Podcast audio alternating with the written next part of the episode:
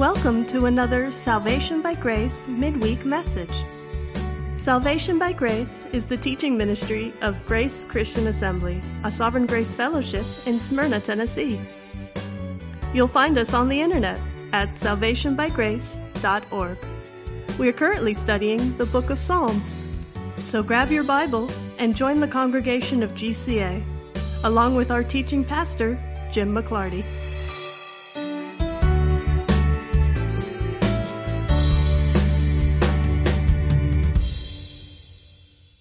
We are in Psalm 18 tonight. Psalm 18 is also repeated in 2 Samuel 22, right toward the end of 2 Samuel. And it is quoted verbatim in 2 Samuel 22 and here in the Psalms.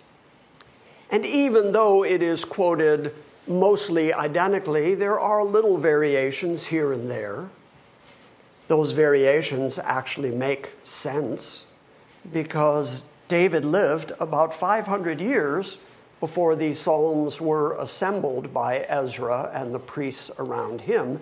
And so, over the course of that 500 years, there were copies made of the psalm that was cited in 2 Samuel 22.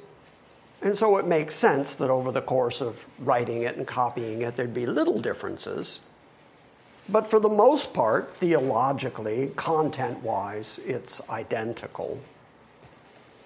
This psalm is a wartime psalm. This psalm is David talking about a battle that he was involved in. We don't know the particular battle, but by reading this psalm, we can understand some of the particulars, some of the details that occurred during this battle. David's going to admit in this psalm that he was completely overwhelmed, outmanned, outgunned, that he was going to be in deep trouble if God did not intervene on his behalf. And then apparently something happened. David describes it like a weather event a storm. He talks about a gathering of dark clouds. He talks about lightning and thunder. He talks about the hail that came down from the sky. And so, knowing the sovereignty of God, he accredits God with all of those things happening, and that seems to have slowed the attack of the enemy enough for David to regroup and then go on the attack, and David won the day. So, this entire psalm is a psalm of praise to God for delivering David in a situation where it looked like he was all but finished. Now he's going to express the weather event very poetically, but I also want to concentrate on the various different ways that David describes God. Because he uses a lot of different words, a lot of different language to describe different characteristics of the God that David has gotten to know. So there is a superscript to Psalm 18. David writes, For the choir director, a psalm of David, the servant of the Lord, who spoke to the Lord the words of this song on the day that the Lord delivered him from the hand of all his enemies and from the hand of Saul. So that gives us some indication that not only were there enemies, and he's going to say that some of these enemies were Goy, they were Gentiles. So there were Gentiles involved in the attack, but then it was also Saul himself who was after David. So it was like a two pronged attack. You can see where David was feeling like he was surrounded, he was trapped. Either way he went. If he went to Israel looking for help, Saul was out to get him. If he went to the Gentiles, the Gentiles were out to get him. So, genuinely, there was no way out of the situation that David was in, and yet he ends up delivered and delivered through events that could only be the intercession of God on his behalf.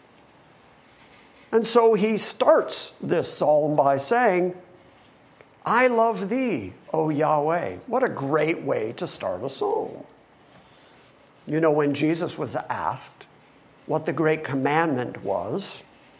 He said, The great commandment is this that you would fear and love God with all your heart, soul, mind, and strength. And the second is like it, that you would love your neighbor as yourself. And so the great commandment, according to Jesus, starts with love of God. And here David starts in the same place. Before he even explains why he loves God or what God did to save him, how God delivered him, he starts with the declaration at the very beginning I love thee, O Lord, my strength. Now, later, David is going to describe the kind of strength that God gave him. And he's going to speak in kind of hyperbolic language. He's going to say that by the Lord's strength, he's able to leap over walls. Well, I doubt that David ever actually leapt over a wall. He said, By the strength of the Lord, I can charge at a troop. In other words, I by myself can charge on a whole army of people and send them flying by the strength of the Lord. So he says, I love thee, O Lord, because you are my strength. You're the one who empowers me. And certainly David knows that firsthand because David is describing the fact that the Lord did deliver him. And I really, really like the juxtaposition of the two contrasts in this psalm the beginning of the psalm and the end of the psalm. The beginning of the psalm is David admitting his own inability, his own lack of strength his own ability to deliver himself. And the end of the psalm is God delivered me. So you can see why he would say, I love you, Lord, because you delivered me. You are my strength. And then he continues describing God and says, Yahweh is my rock. In other words, God is rigorous. God you can stand on. God is unmoving. God is like a boulder once it's in place, nobody gets to move it. The Lord is my rock and my fortress. What do you do in a fortress? Well, when you're in a fortress, you're behind high walls. You're being protected. You've got guards around you. So he says, God is my fortress and my deliverer. Well, yeah, because God had delivered him when all his enemies were trying to attack and destroy him. So God is my rock, He's my strength, He's my fortress, He's my deliverer. And then he returns to this rock motif. This is a very vital part of David's description. He calls God his rock over and over again in the Psalms. My God, my rock in whom I hide, in whom I take my refuge. I mean, when you run, who else you're going to run to? I was talking the other day to a fellow who is having some pretty severe physical difficulties. And his question was, why? Why would God put me through this? And I said to him, How much time do you spend these days depending on God? He said, Oh, constantly, unerring, unstoppingly. I said, You just answered your own question. When you were comfortable, when things were good, when the money was flowing, how much time did you spend thinking about God and praying to God? And he said, Oh, virtually never. I said, You just figured it out. That means that God could figure it out, and He is taking you through very purposefully the difficulties that you're going through right now to cause you to run to Him. Well, it's the same thing David's talking about here. When there's nowhere else to go, when there's no one else to lean on, God is the refuge. He is your hiding place. Then he says, God is my shield. David's a man of war. David's a man of battle. He understands that a sword is a good offensive weapon, but you also need a defensive weapon when people are shooting at you or casting swords at you, it's good to have a shield in your hand to protect yourself from the onslaught of your enemy. Here, David says that the Lord is his shield. So he's saying that the Lord is the one who protects him from his enemies, from the evil of this world. And the horn of my salvation. Horn means might, means strength. And so God himself is the strength of the salvation of David. And once again, David is not talking about eternal salvation here. He's talking about the fact that God saved him from his enemies, saved him so that he could be on the throne of Israel, protected him so that his kingdom would continue. God is my shield and the horn of my salvation, and he is my stronghold, which is very much like a fortress. It's saying God is my protector. The reason that my enemies whether we're talking about spiritual enemies, whether we're talking about physical enemies, whether we're talking about the people of this world and the society of this world that are enemy to all things Christian, the fact is God Himself is our stronghold. He is our protection. He's the one that we constantly run to. So, knowing that the Lord is my strength, my rock, my fortress, my deliverer, my rock again, and the one I take refuge in. He is my shield. He's the horn of my salvation. He's my stronghold. Then verse 3 just makes sense. I call upon the Lord. Well, yeah, where else are you going to go? In the situation David found himself in, who else was he going to call on? He recognized his own inability to deliver himself. So he calls upon the Lord and then describes God yet again. I call upon Yahweh who is worthy to be praised. That's a chief characteristic of who God actually is. He is the one who is worthy to be praised. Every once in a while, we will praise each other, we'll compliment each other. When Steve walked through the door, I complimented his shorts because they were praiseworthy.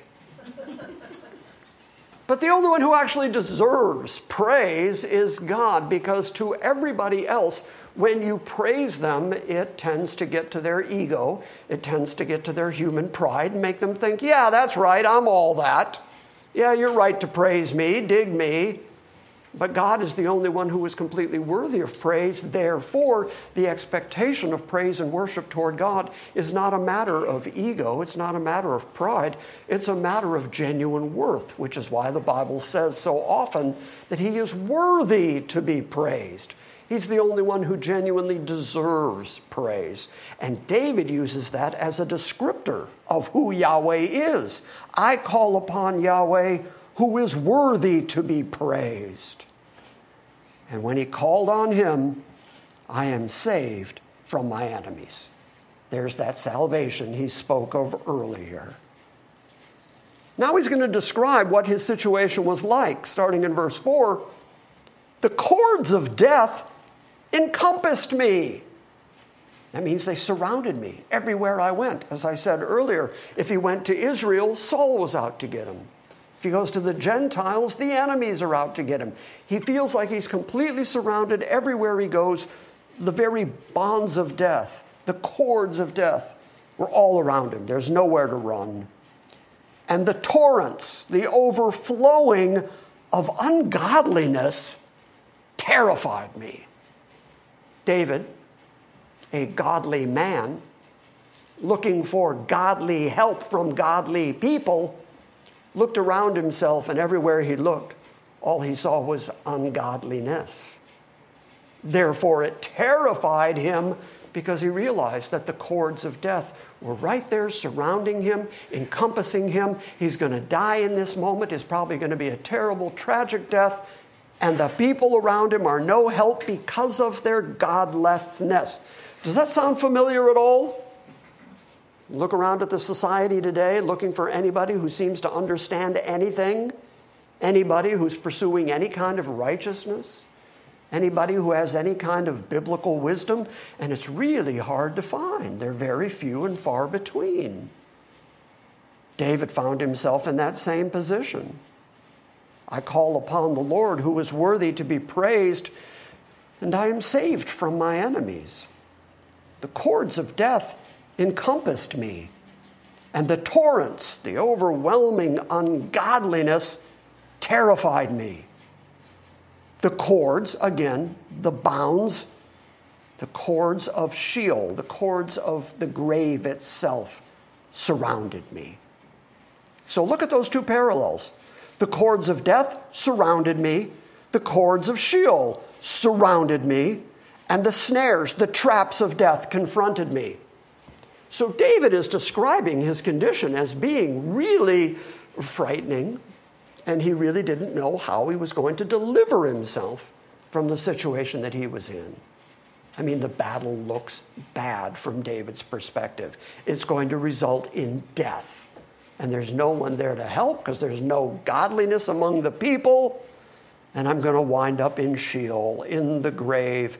The snares of death confronted me. So, in my distress, remember what I said a few minutes ago? It's not when it's all rainbows and kumbaya that we're likely to call on God. That's not usually when we do it. We're too busy thinking we're self made men. We're too busy celebrating the fact that everything's going good for us. But let God throw some hardship on us, some difficulty. What will we do? We'll cry out to God. Well, that's demonstrated here again, where David said, I was in this terrible situation.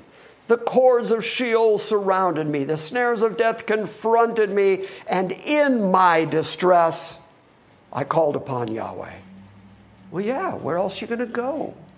And as I keep saying, the troubles, the trials, the difficulties of this life, if they are purposeless, well, then God is just capricious, and the things that happen to us that are bad just happen purposelessly.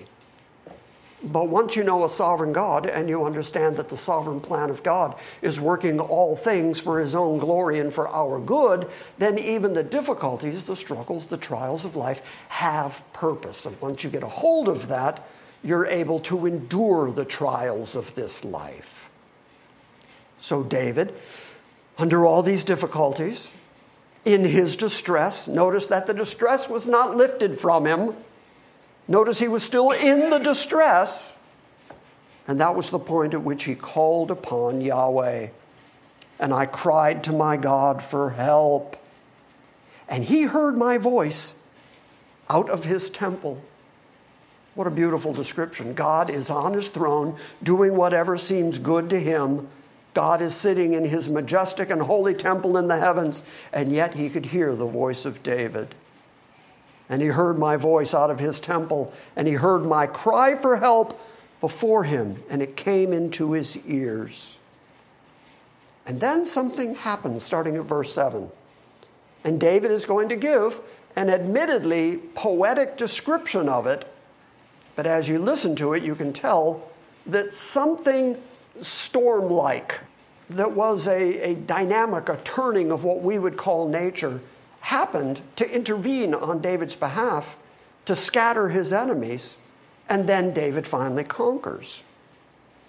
Because verse 7 says, And the earth shook and quaked, and the foundations of the mountains were trembling, and they were shaken because he was angry. So, whatever David was experiencing at that moment, he saw it, he understood it as the intervention of God. And it certainly proved to be that, because he's going to spend the next several verses describing all of these events that happened that all ended up in his favor. And so he's giving God the credit for God's intervention on his behalf because he called to the Lord. The earth shook and quaked, and the foundations of the mountains were trembling, and they were shaken because he was angry. And smoke went up out of his nostrils, and fire from his mouth devoured, and coals were kindled by it. And he bowed the heavens also, and he came down with thick darkness under his feet. And he rode upon a cherub, and he flew, and he sped upon the wings of the wind, and he made darkness his hiding place his canopy round about him, darkness of waters, thick clouds in the skies. From the brightness before him passed his thick dark clouds, hailstones, coals of fire. And the Lord also thundered in the heavens, and the Most High uttered his voice, hailstones and coals of fire. And he sent out his arrows, and he scattered them he scattered the enemies. And lightning flashes from abundance, and he routed them. He routed David's enemies. And then the channels of water appeared rain, thick rain coming from these thick clouds, coming behind all this hail. Then channels of water appeared, and the foundations of the world were laid bare. At thy rebuke, O Lord, at the blast of the breath of your nostrils.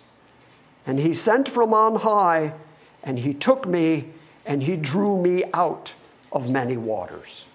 Okay, so David has just very poetically described some event that took place in what we would call nature.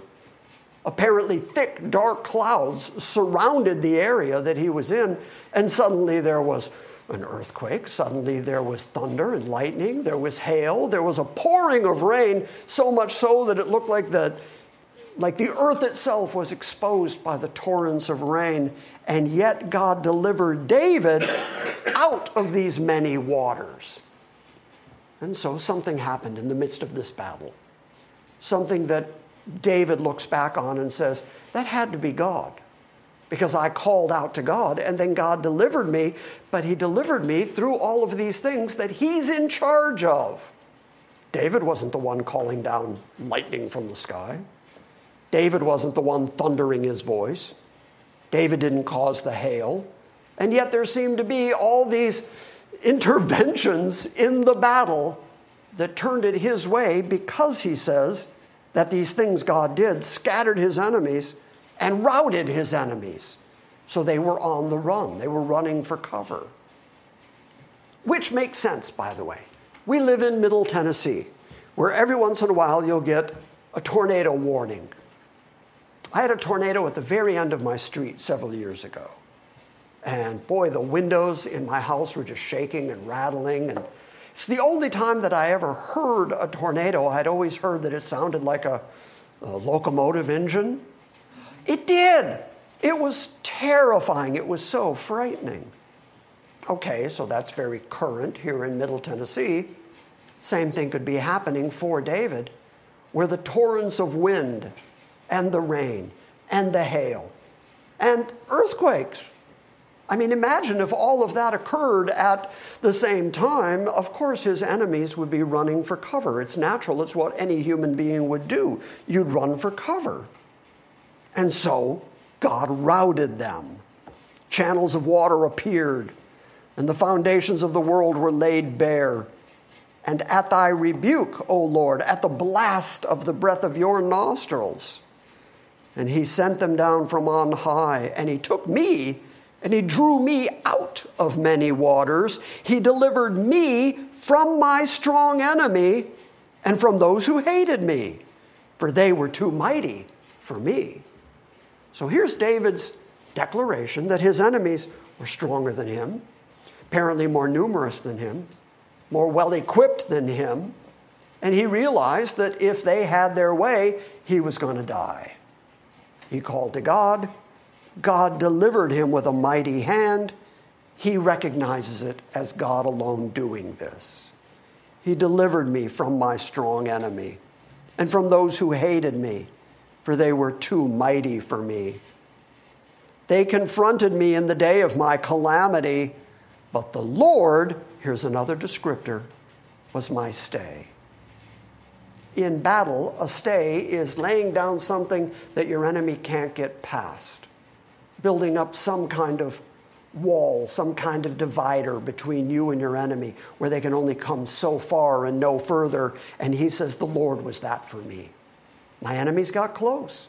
My enemies were able to scare me. My enemies made me think I was going to die, but it was God who intervened because He is my stay. He's my rock. He's my fortress. Verse 19 He brought me forth also into a broad place and rescued me because He delighted in me. Now, starting at verse 20, David is going to say that Yahweh rewarded him because of his own personal righteousness. We've seen this previously in the Psalms, but I will remind you that David is living under the law of God. David is the king of Israel who was ruling according to the law of God. It is necessary, a prerequisite, that he live by the law of God. And the law of God is all about performance. all about establishing your righteousness based on your obedience to the law, which is why Paul in the New Testament, in describing himself during his Judaistic period, could say, Before the law, I was blameless. He actually believed that. That he was a Pharisee of the Pharisees and that nobody could lay anything to him. Well, David is saying the same thing here. And he is arguing that he performed the law in such a way that his relationship with God was a solid relationship.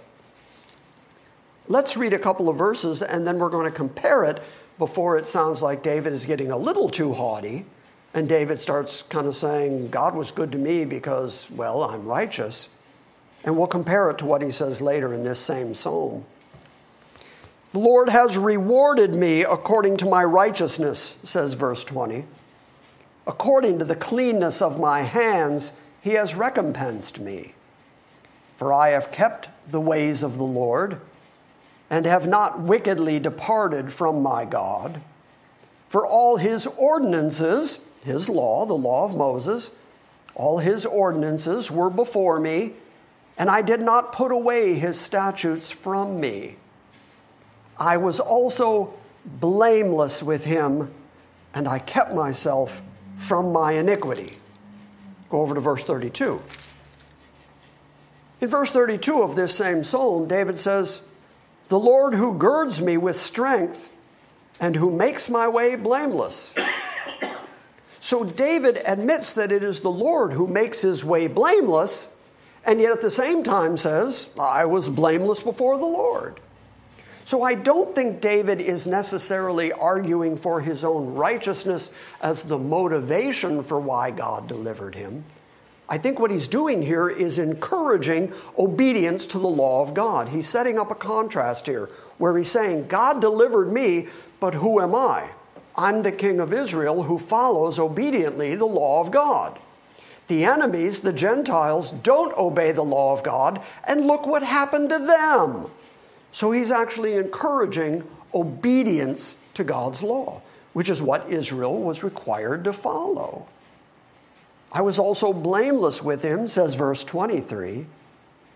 And I kept myself from my iniquity, and therefore the Lord has recompensed me according to my righteousness, according to the cleanness of my hands in his eyes. Then here's another descriptor of God.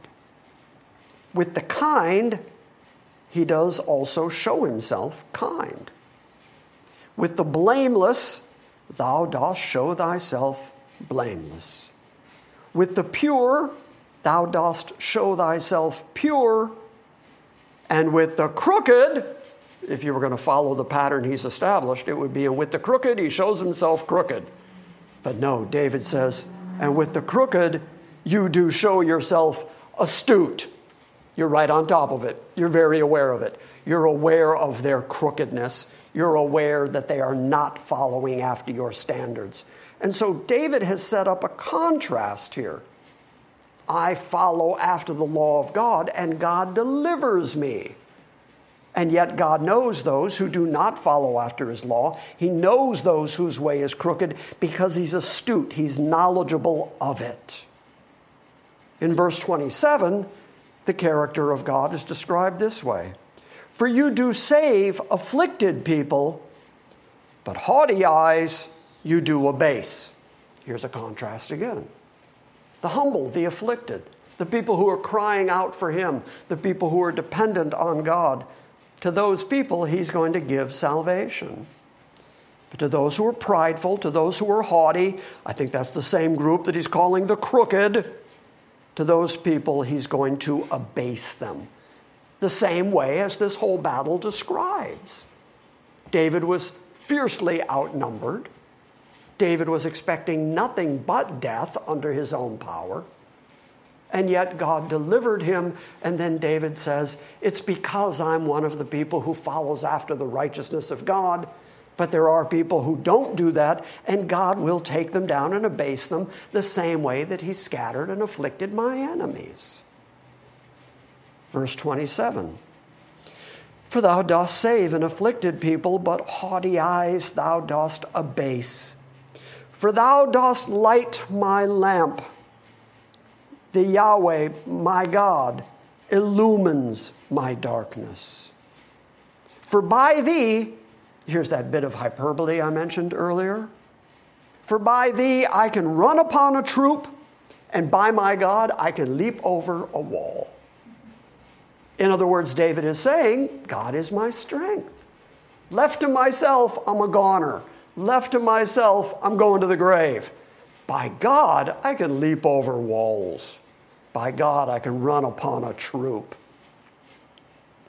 But as for God, again, back to the descriptions of God.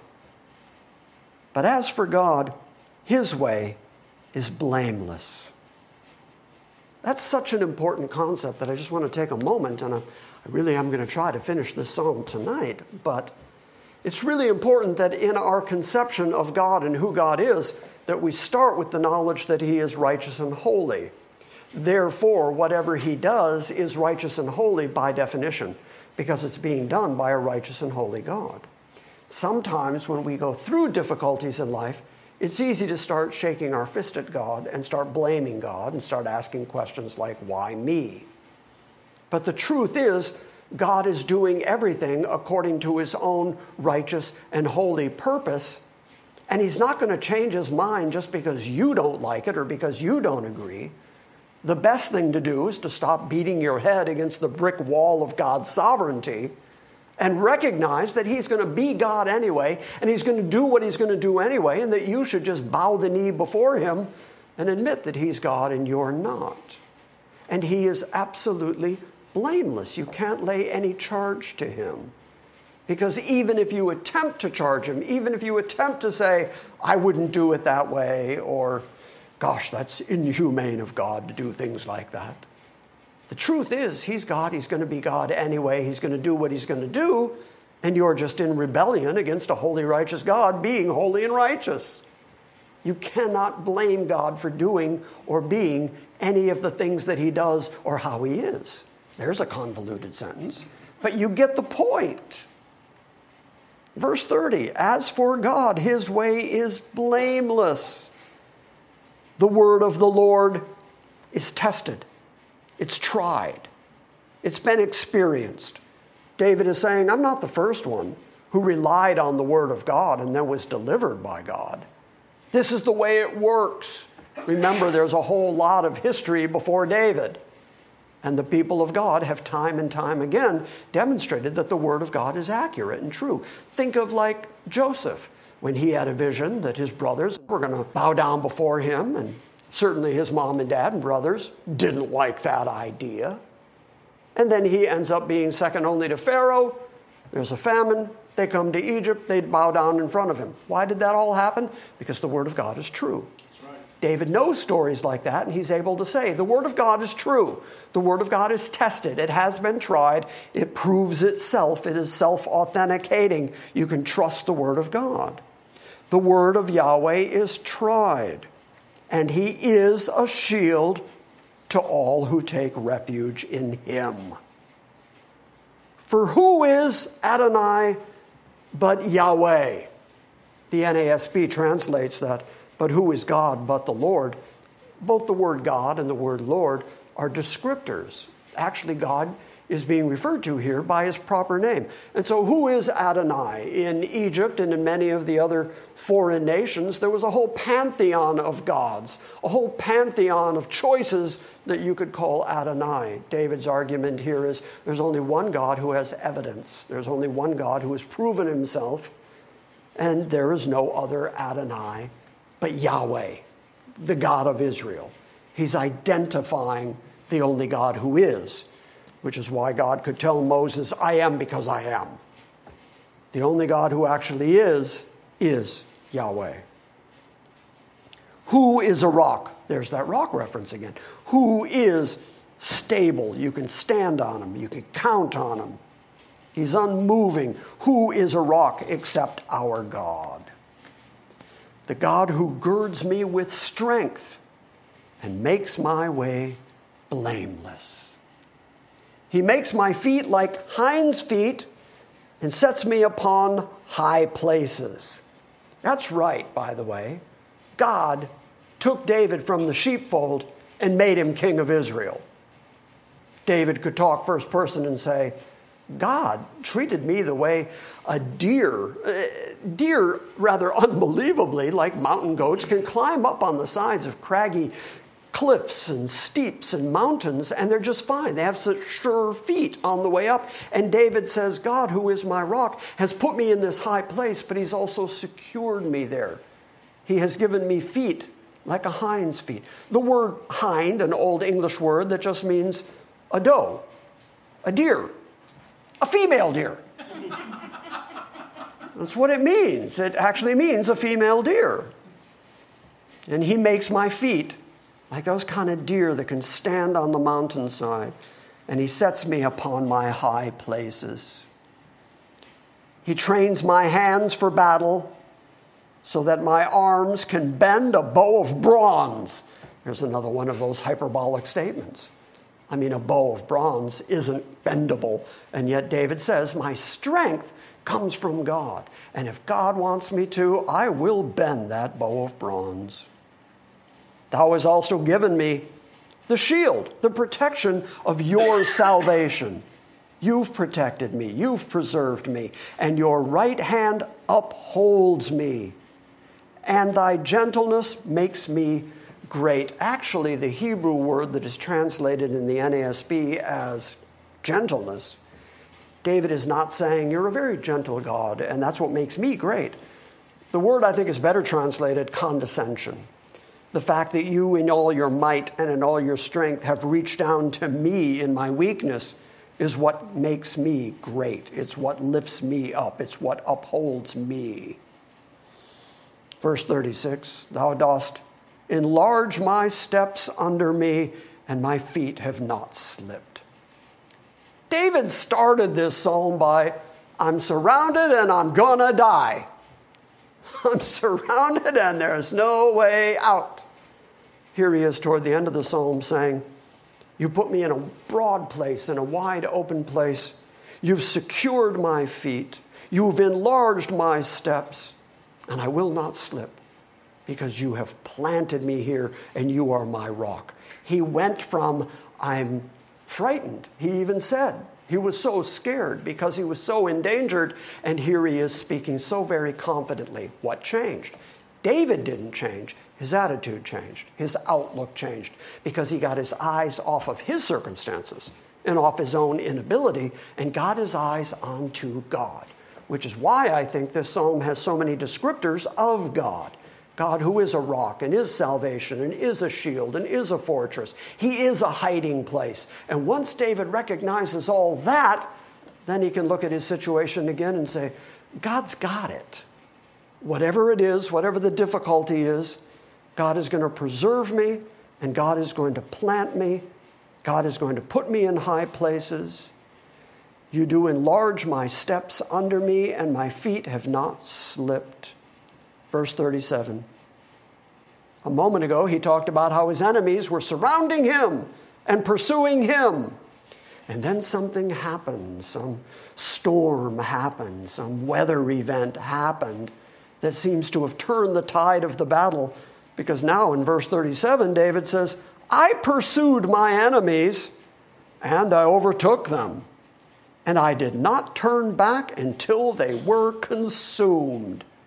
I shattered them so that they were not able to rise. They fell under my feet, for thou hast girded me with strength for the battle.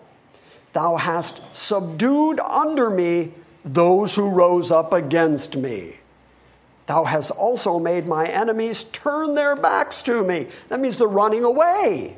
Now they're running from David instead of toward David. And I destroyed those who hated me. They cried for help, but there was none to save. Why was there none to save? Because God alone is the Savior in these things. And so he says, they even cried to Yahweh, but he did not answer them. Well, there's sovereignty. He answered David, but he didn't answer David's enemies. He protected David, he routed David's enemies. And so, in the big picture, what God is doing is He is preserving Israel because of all the promises, the covenants that he has made to Israel, Israel has to be sustained. Israel has to continue. And so the enemies could not overtake David. David has this promise that through his progeny, his greater son is going to sit on his throne in Jerusalem ruling the kingdoms of the world, ruling the 12 tribes. The blessings of God are going to flow through Jerusalem and out to the Gentiles. So, what happens to that plan if the Gentiles manage to rout Jerusalem and its king? Well, that can't happen. So, God intervened on behalf of David in order to accomplish God's own will so that God is keeping his own promises, and now he's even making the enemies of David turn their backs and run away, and I destroyed those who hated me. They cried for help, but there was none to save, even to the Lord, but he did not answer them. And then I beat them as fine as dust before the wind. There's a good description. We use a very similar description to this very day. Have you ever heard anybody say, I'll beat you to a pulp? Mm. It's the same idea. David says, I beat them so badly. I routed them so badly that it was like I had beat them into a fine dust before the wind. I emptied them out as the mire of the streets. Thou hast delivered me from the contentions, the arguments, the fighting, the warfare, the hatred of the people. And thou hast placed me as the head of the Goy, of the nations, of the Gentiles. Talk about a turn of events. The nations, the Gentiles, were trying to kill me, and you established my throne to the point where I am now ruler over those Gentile nations. That's how badly I routed their armies. Thou hast placed me as the head of the nations a people whom I have not known serve me. And in fact, they serve him so well that verse 44 says, As soon as they hear, they obey me. So David could put out edicts, and as soon as they heard it, they would obey. Foreigners, he says, submit to me. Foreigners fade away and come trembling out of their fortresses. In other words, the places where they were hiding to protect themselves from me. They now have withered away. Their strength has withered away. And they come in front of me and bow down in front of me, trembling out of their fortresses. Okay, so given that turn of events, where David went from they're going to kill me to I rule over them, God didn't just preserve him, God established him and established his kingship to such a degree that he even had authority over some of the Gentile nations that were attacking him.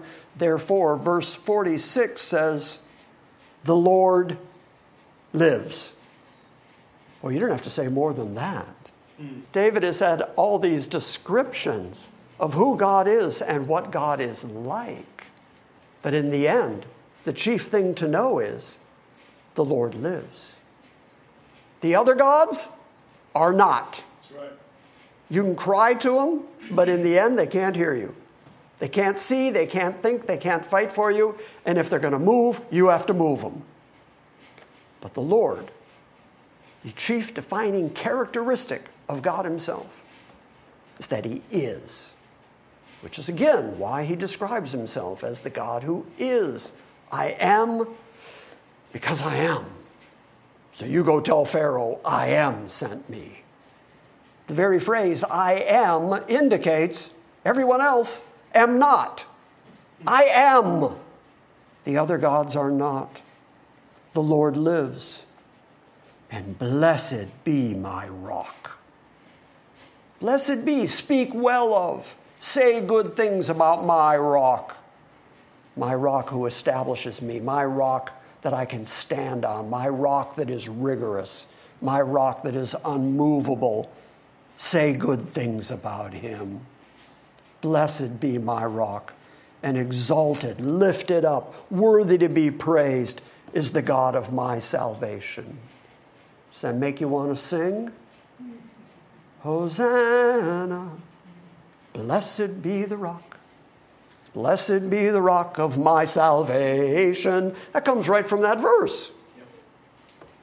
Verse 47 The God who executes vengeance for me and subdues people under me. So, again, this is part of God's absolute sovereignty. Who gets to rule? The one God chooses. Who gets ruled over? The ones God chooses. How does society work? The way God chooses. Who gets delivered? The ones God chooses. Who ends up under his punishment? The ones that God chooses. He's the one who executes vengeance on behalf of David, deliverance for David, salvation for David, vengeance on the enemies. Who's the deciding factor and who gets vengeance executed on them versus who is blessed and saved? God. God's the deciding factor in all of it. Had I paused, you would have said the right answer, but I didn't pause. the God who executes vengeance for me and subdues people under me. Actually, that's plural, subdues peoples under me. He delivers me from my enemies. Surely thou dost lift me above those who rise up against me, and thou dost rescue me from the violent man. Right now, our world is arguing over and over again about the violence that people do to each other. The governments of the world are trying to create some kind of standards, some kind of laws that will prevent the violence of this world. And one thing they're finding out is you can't legislate morality. It doesn't matter how many guns they take away. I mean, Cain killed Abel with a rock. They'll find a way, they'll do it. In the New Testament, people were stoned to death, nobody got shot. There was an event in England just a couple of weeks ago where there was a guy with a bow and arrow. People who want to be violent will find a way to be violent. And men aren't going to be the solution for that. The laws of men, the rules of men are not going to be the solution to that. The only solution to the violence of men is God Himself. And David says here that God protects His people from the violence of other people. Thou dost rescue me from the violent man. Verse 49 Therefore I will give thanks to you among the nations, among the Goy, among the Gentiles, not only among my own people, but I will tell everyone everywhere that you are blessed, that you are righteous, that you are the deliverer, and I am going to give thanks to you among all the nations, O Yahweh. I will sing praises to thy name. That's why there's so many psalms. Have you ever wondered why there's so many psalms? It's because David just kept singing praises to God.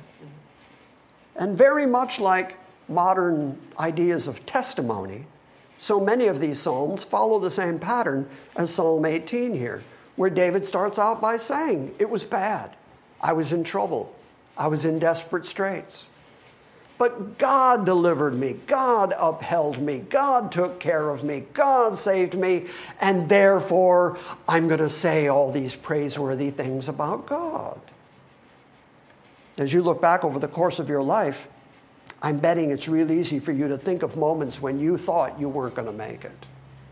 It's real easy to think of times when you just thought that God and man had abandoned you, and the best you could do is maybe curl up in a corner in a fetal position or lay down and die. And those were your options. And yet, here you are, still eating, still talking, still breathing, still wearing clothes, still blessed by God.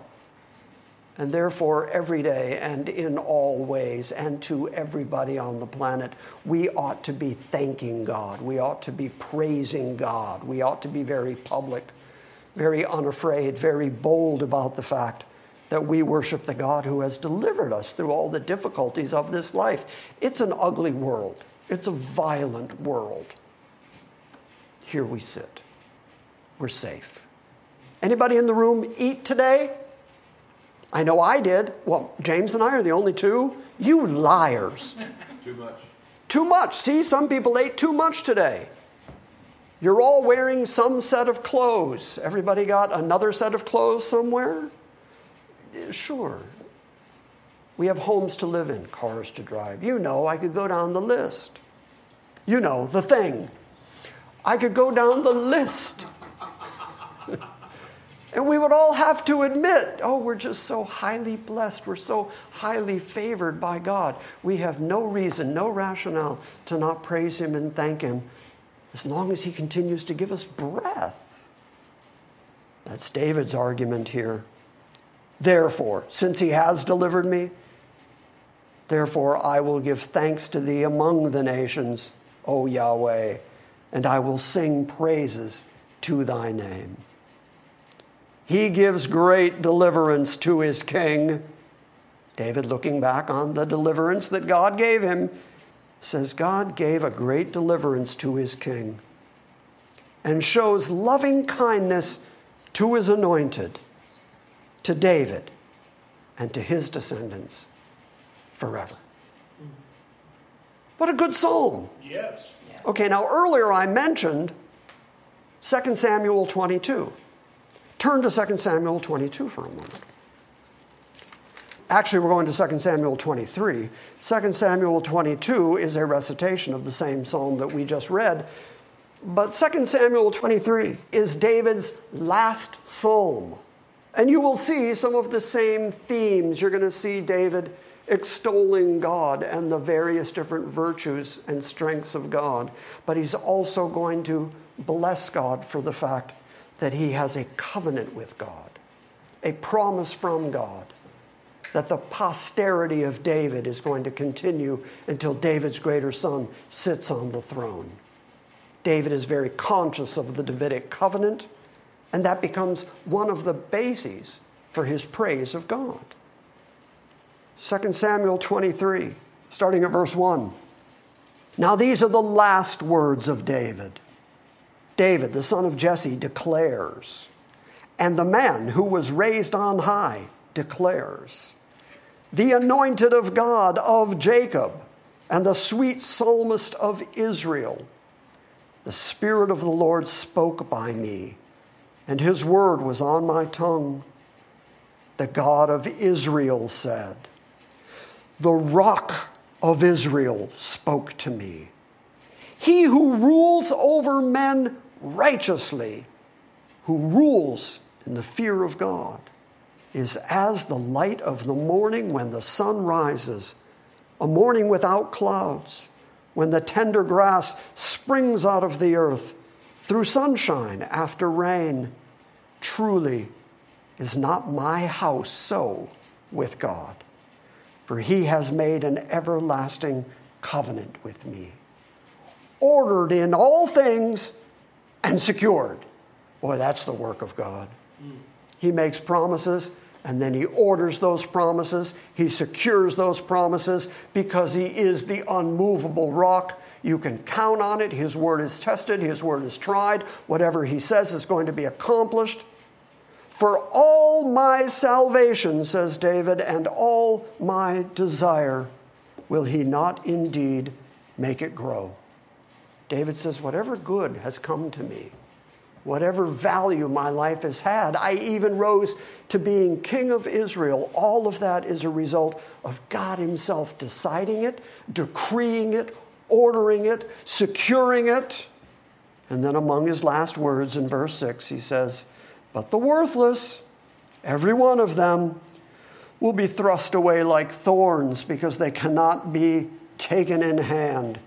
But the man who touches them must be armed with iron and the shaft of a spear, and they will be completely burned with fire in their place. David, in his very last words, declares once again the sovereignty and the election of God the goodness of God who made promises to David and his posterity, and yet at the same time is going to burn the unworthy, the worthless, who he compared to thorny bushes and said, Boy, if you want to go and pick one of those, if you want to put your hand in one of those, you better be wearing a suit of iron because you're going to get stabbed otherwise.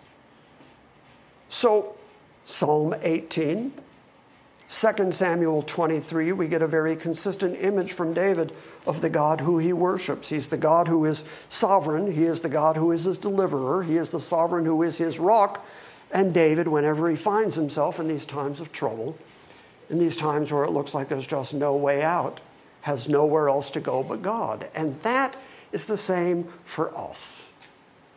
When you got nowhere else to go, you've got a Savior, you've got a deliverer, you've got a rock that you can stand on.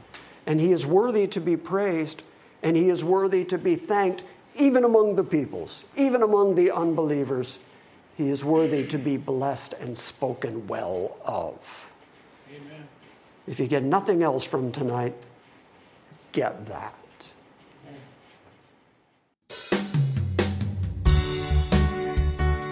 Thank you for listening to this week's Salvation by Grace midweek message. We encourage you to visit our website at salvationbygrace.org for books, Q&As, and our ever-expanding archive of audio sermons. And we invite you to join us next time when we gather around the Word and study the sovereign grace of God.